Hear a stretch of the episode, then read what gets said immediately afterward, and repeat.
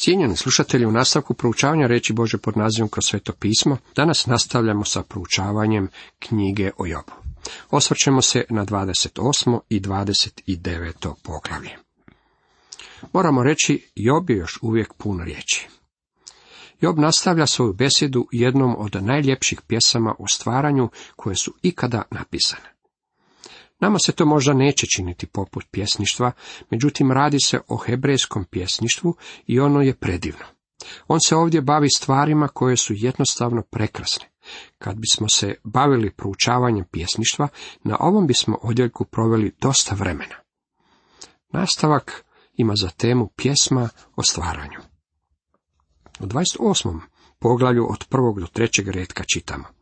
Da, srebro ima tvoja nalazišta, a zlato mjesta gdje se pročišćava.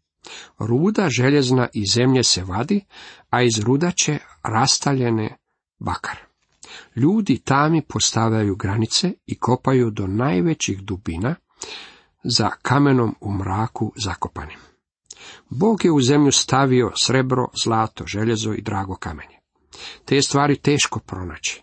Meni osobno se čini da ljudi nisu našli sve obilje blaga koje se nalazi na ovoj našoj staroj zemlji na kojoj živimo. Mislim da nam ovaj stih to jasno i kazuje. Također mislim da ima dragih kamenova koji još nikada nisu bili otkriveni, a koji su možda vrijedniji i od dijamanata.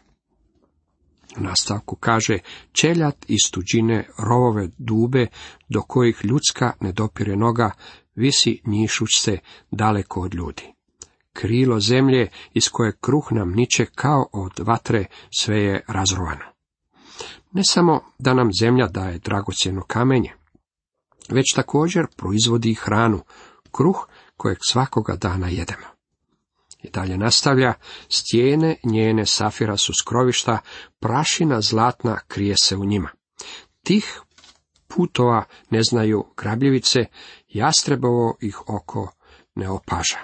Zvijeri divlje njima nisu kročile, niti je kada lav njima prošao. Ptice lete iznad zemlje i njenih planina. Postoje mineralne žile dolje na zemlji o kojima ptice koje lete nad njom ne znaju ništa. Niti ih jastrebovo oko može vidjeti. Postoje dragocjeni kamenovi i žile bogatstva koja su još uvijek potpuno nepoznate i koje ljudska ruka još uvijek nije dotakla i iscrpila. Deveti redak nastavlja, ali na kamen čovjek diže ruku, te iz korijena prevraća planine. Bog može proizvesti potres. On može u potpunosti izmijeniti topografiju nekog kraja. On može izvesti na otvoreno one žile bogatstva koje želi da budu izložene. U kamenu prokopava prolaze, oko mu sve dragocjeno opaža. Žilama vode on tok zaustavlja, stvari skrivene nosi na vidjelo. Job je govorio o mineralima i dragocjenom kamenju koji se nalaze sakriveni u nutrini zemlje. Postoji nešto što ima još veću vrijednost, a to je mudrost i razumijevanje. Job zna da je Bog stavio minerale u zemlju, međutim gdje je izvor tog dragocjenog blaga, mudrosti? Ali otkuda nam mudrost dolazi? Na kojemu mjestu razum prebiva? Čovjek njezina ne poznaje puta, u zemlji živih nisu je otkrili. Bezdan govori, u meni je nema, a more ne nalazi se kod mene. Job poručuje svojim prijateljima kako oni nisu pronašli mudrost. Na temelju ovog odjeljka ja bih htio izreći svoje mišljenje. Ja ne vjerujem da će sve ovo ispitivanje oceanskih dubina, svemira i svake rupe u zemlji čovjeku donijeti išta što bi se odnosilo na stvarnu mudrost i stvarnu spoznaju u svezi sa postankom zemlje. Čovjek je ondje jednostavno ne može pronaći. On neće naučiti kako je ona postala i tko ju je stvorio. Zlatom se čistim kupiti ne može, ni cijenu njenu srebrom odmeriti. Plaćamo milijarde dolara kako bi izvježbana skupina ljudi donijela nekoliko primjeraka kamenja s mjeseca. To je izuzetno skupocjeno kamenje, dragi prijatelji. Međutim, ono ne govori čovjeku ono što bi čovjek želio znati. Ne mjeri se ona zlatom ofirskim, ni oniksom skupim, pa ni safirom. Sa zlatom, staklom ne poređuje se, nit se daje za sud od suha zlata. Čemu spominjat prozirac, koralje, bolje je steći mudrost, no biserje. Mudrost koju je Job očekivao da će mu njegova trojica prijatelja donijeti je mudrost koja nadilazi čovjekovo razumijevanje. Što je prema njoj topas etiopski? Ni čistim zlatom ne procjenjuje se. Čak niti državna komisija za procjenjivanje ne može procijeniti. Ali otkuda nam mudrost dolazi? Na kojemu mjestu razum prebiva? Sakrivena je očima svih živih, ona izmiče pticama nebeskim. Propast, paklena i smrt izjavljuju, za slavu njenu mi smo samo čuli. Mi smo čuli o njoj, međutim čak bi nam i smrt trebala reći nešto. Ona bi nam trebala reći kako postoji nešto s druge strane i trebala bi nam reći kako postoji nešto što mi ne poznajemo. Ljudi samo prođu kroz vrata smrti, dragi prijatelji, i nisu nam više u mogućnosti poslati niti jednu jedinu riječ natrag. Houdini, veliki mađioničar, prije nego što je umro, svojoj supruzi ostavio šifru kako bi s njom mogao komunicirati nakon što ode. Spiritualisti su se redali jedan za drugim kod gospođe Houdini, tvrdeći da imaju poruku od pokojnika. Recite mi šifru, pitala ih je kratko. Nitko od njih nije je znao, što znači da nitko od njih nije čuo ništa od Houdinija nakon što je ovaj umro. Od donuda jednostavno nećemo čuti niti jednu riječ. To bi nam trebalo posvjedočiti kako danas još uvijek postoje stvari koje ne poznajemo. Job nastavlja iznozeći nešto vrlo zanimljivo. Kad je zakone daždu nametnuo i oblacima gromovnim putove, hrvatski prevod trebao bi glasiti kad je kiši propis nametnuo i put bljesku gromovom. Mnogo godina kritičari su govorili kako je ova izjava neispravna. Kako svatko zna da prije vidite bljesak nego što čujete grom. Međutim, nakon što je bilo otkriveno da se zvučni valovi ne šire jednakom brzinom kao svjetlosni valovi, shvatili su da je bljesak samo fleš udara groma koji se zbiva negdje na zemlji. Kako je to zadivljujuće da je pisac knjige o Jobu znao da se radi o putu bljeska gromovnog. A potom je rekao čovjeku, strah gospodnji, eto što je mudrost. Zla se kloni, to ti je razumnost. Jobovi prijatelji uopće nisu bili kadri istražiti problem ovog čovjeka. Vidjet ćemo njegov sakriveni grijeh kada bude razotkriven, međutim ne radi se ni o čemu na što su Jobovi prijatelji cijelo vrijeme sumnjali. On pati od razvijenog slučaja kroničnog jaitisa. Riječ je o vrlo opasnoj bolesti. To je slučaj kada malena zamjenica ja postane tako važna da je sve o čemu možemo govoriti uvijek i samo ja, ja i ja. Nalazimo da je Job ispunjen ponosom. Ovo nam pokazuje kako se i dobri ljudi trebaju pokajati. U 29. poglavlju koje se sastoji od 25 stihova nalazimo da Job osobnu zamjenicu ja upotrebljava 51 put.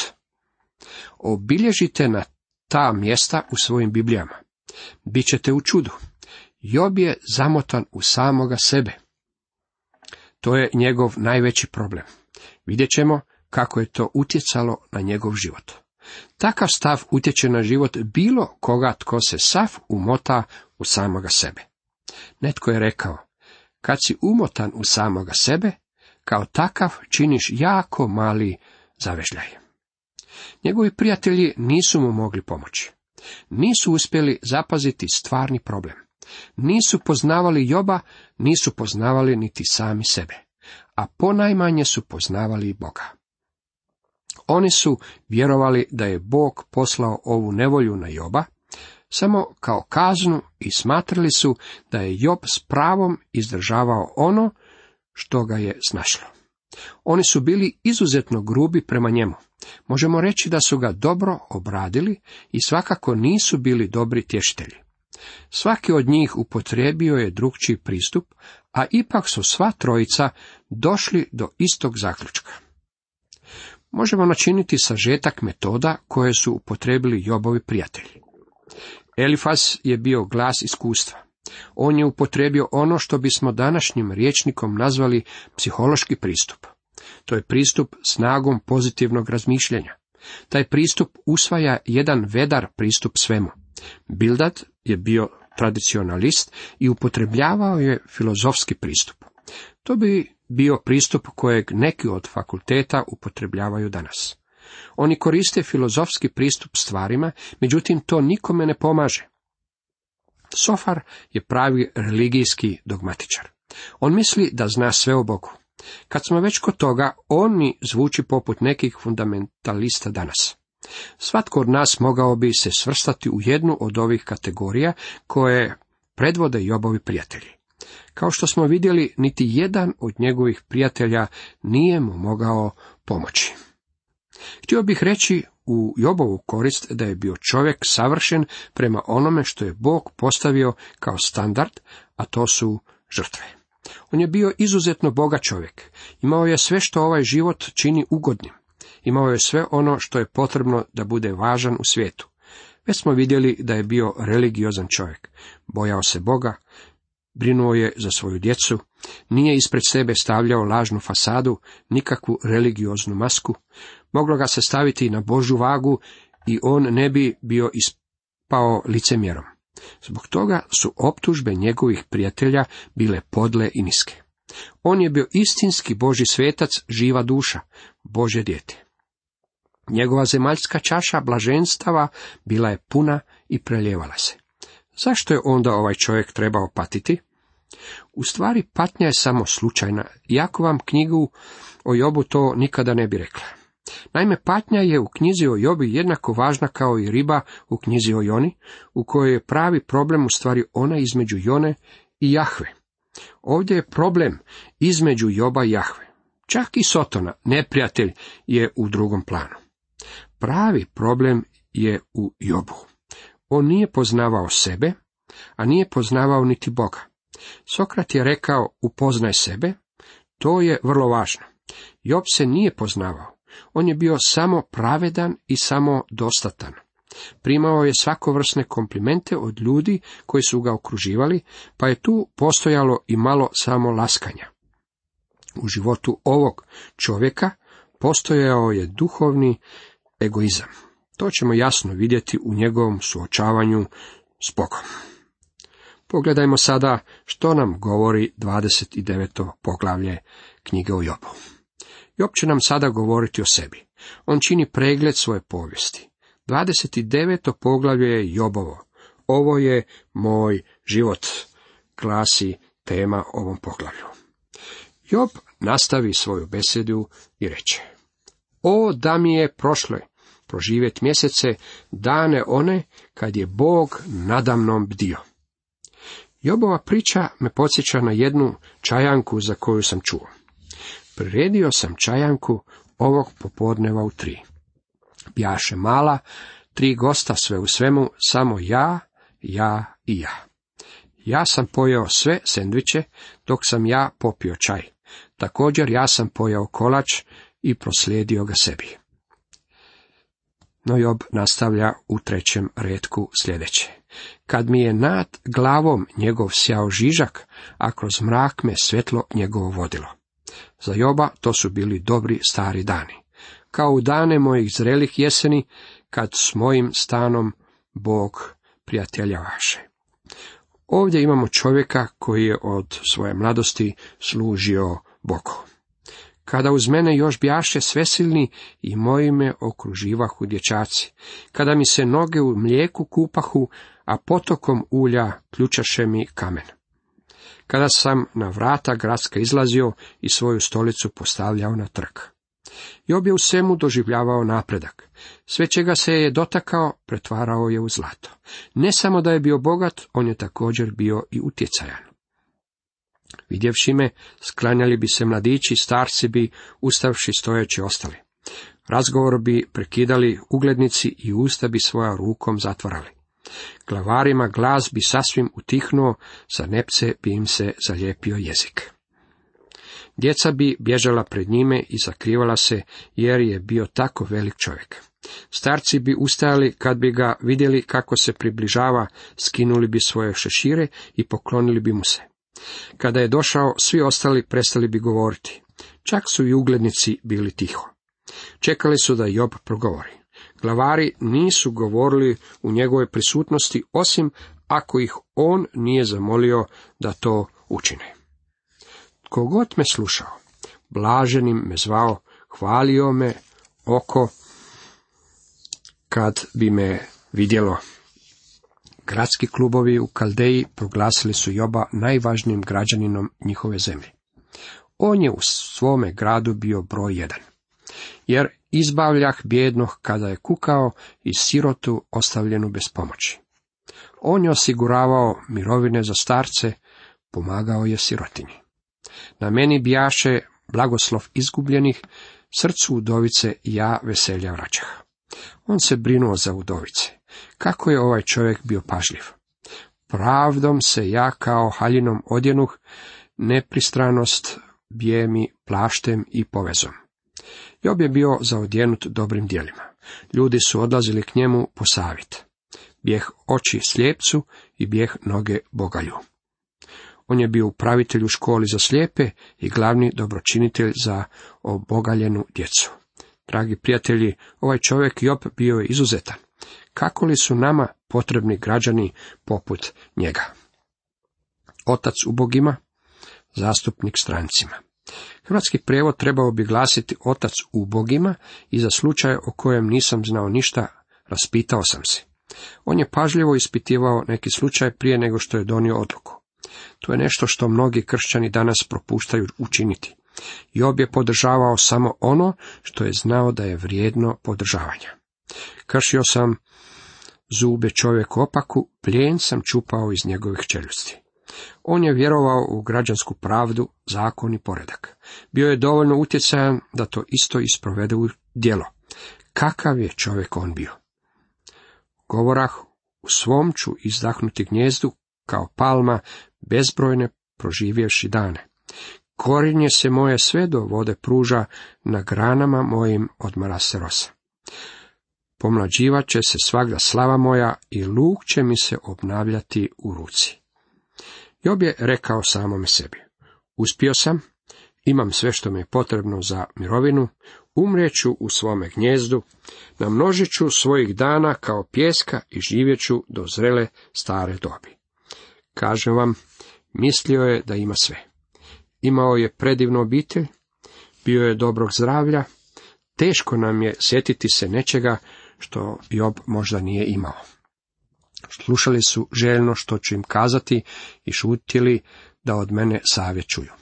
Na riječi mi ne bi ništa dometali i besede su mi daždile po njima. Za mnom žudili su oni ko za kišom, otvarali usta ko za pljuskom ljetnim. Cijela je zajednica žudila za njegovim savjetima. Prije nego što su donijeli neku odluku, stupali su u kontakt s Jobom kako bi čuli i njegovo mišljenje. Upravitelj države i vrhovni sudac razgovarali bi s Jobom prije nego bi donijeli neku odluku. U istinu, on je bio izuzetan čovjek, neizmjerna utjecaja. Oni bi se držali svake riječi koju bi Job izustio. Ospjeh moj bjaše njima ohrabrenje, pazili su na vedrinu moga lica. Njima ja sam izabirao putove, kao poglavar ja sam ih predvodio, kao kralj među svojim, kad je četama, kao onaj koji tješi ojađene. Job je sjedio na samom vrhu društvene ljestvice. Živio je u časti, obilju i uživao je u utjecaju. Bio je plutokrat i magnat. Bio je idealan čovjek, cilj za kojem današnje čovječanstvo teži. Živio je dobrim životom. Znao je što to znači živjeti izobilnim životom. Međutim, Job je živio u luđačkom raju. Živio je u pepeljuginom svijetu, pa kada je sat odbio ponoć, njegova se kočija pretvorila u bundevu. Sjećate se što je rekao u trećem poglavlju? Obistinjuje se moje strahovanje, snalazi me evo čega god se bojah. Pokaja, ni mira, meni više nema u mukama nikad mi počinka. Atomska bomba pala je na njegovo gnjesto. Bojao se čega takvog. Bojao se da bi sve materijalno što je posjedovao moglo biti izbrisano i oduzeto od njega u trenutku i tako je i bilo. Nije imao više ništa na što bi se mogao osloniti. Čak mu niti njegovi prijatelji nisu ublažili pad. U stvari učinili su da padne uz siloviti tresak. Job se odjevao u svoju samopravednost. Poslušajmo ga ponovno u ovom 14. stihu. Pravdom se ja kao haljinom odjenuh, nepristranost bijemi plaštem i povezom. 51 put je u ovom poglavlju upotrebio zamjenicu ja. Nismo čuli nikakvu ispovjed, nikakvog priznanje promašaja. U Jobu ne opažamo nikakvu slomljenost ili skrušenost duha. Cijenjeni slušatelji, toliko za danas.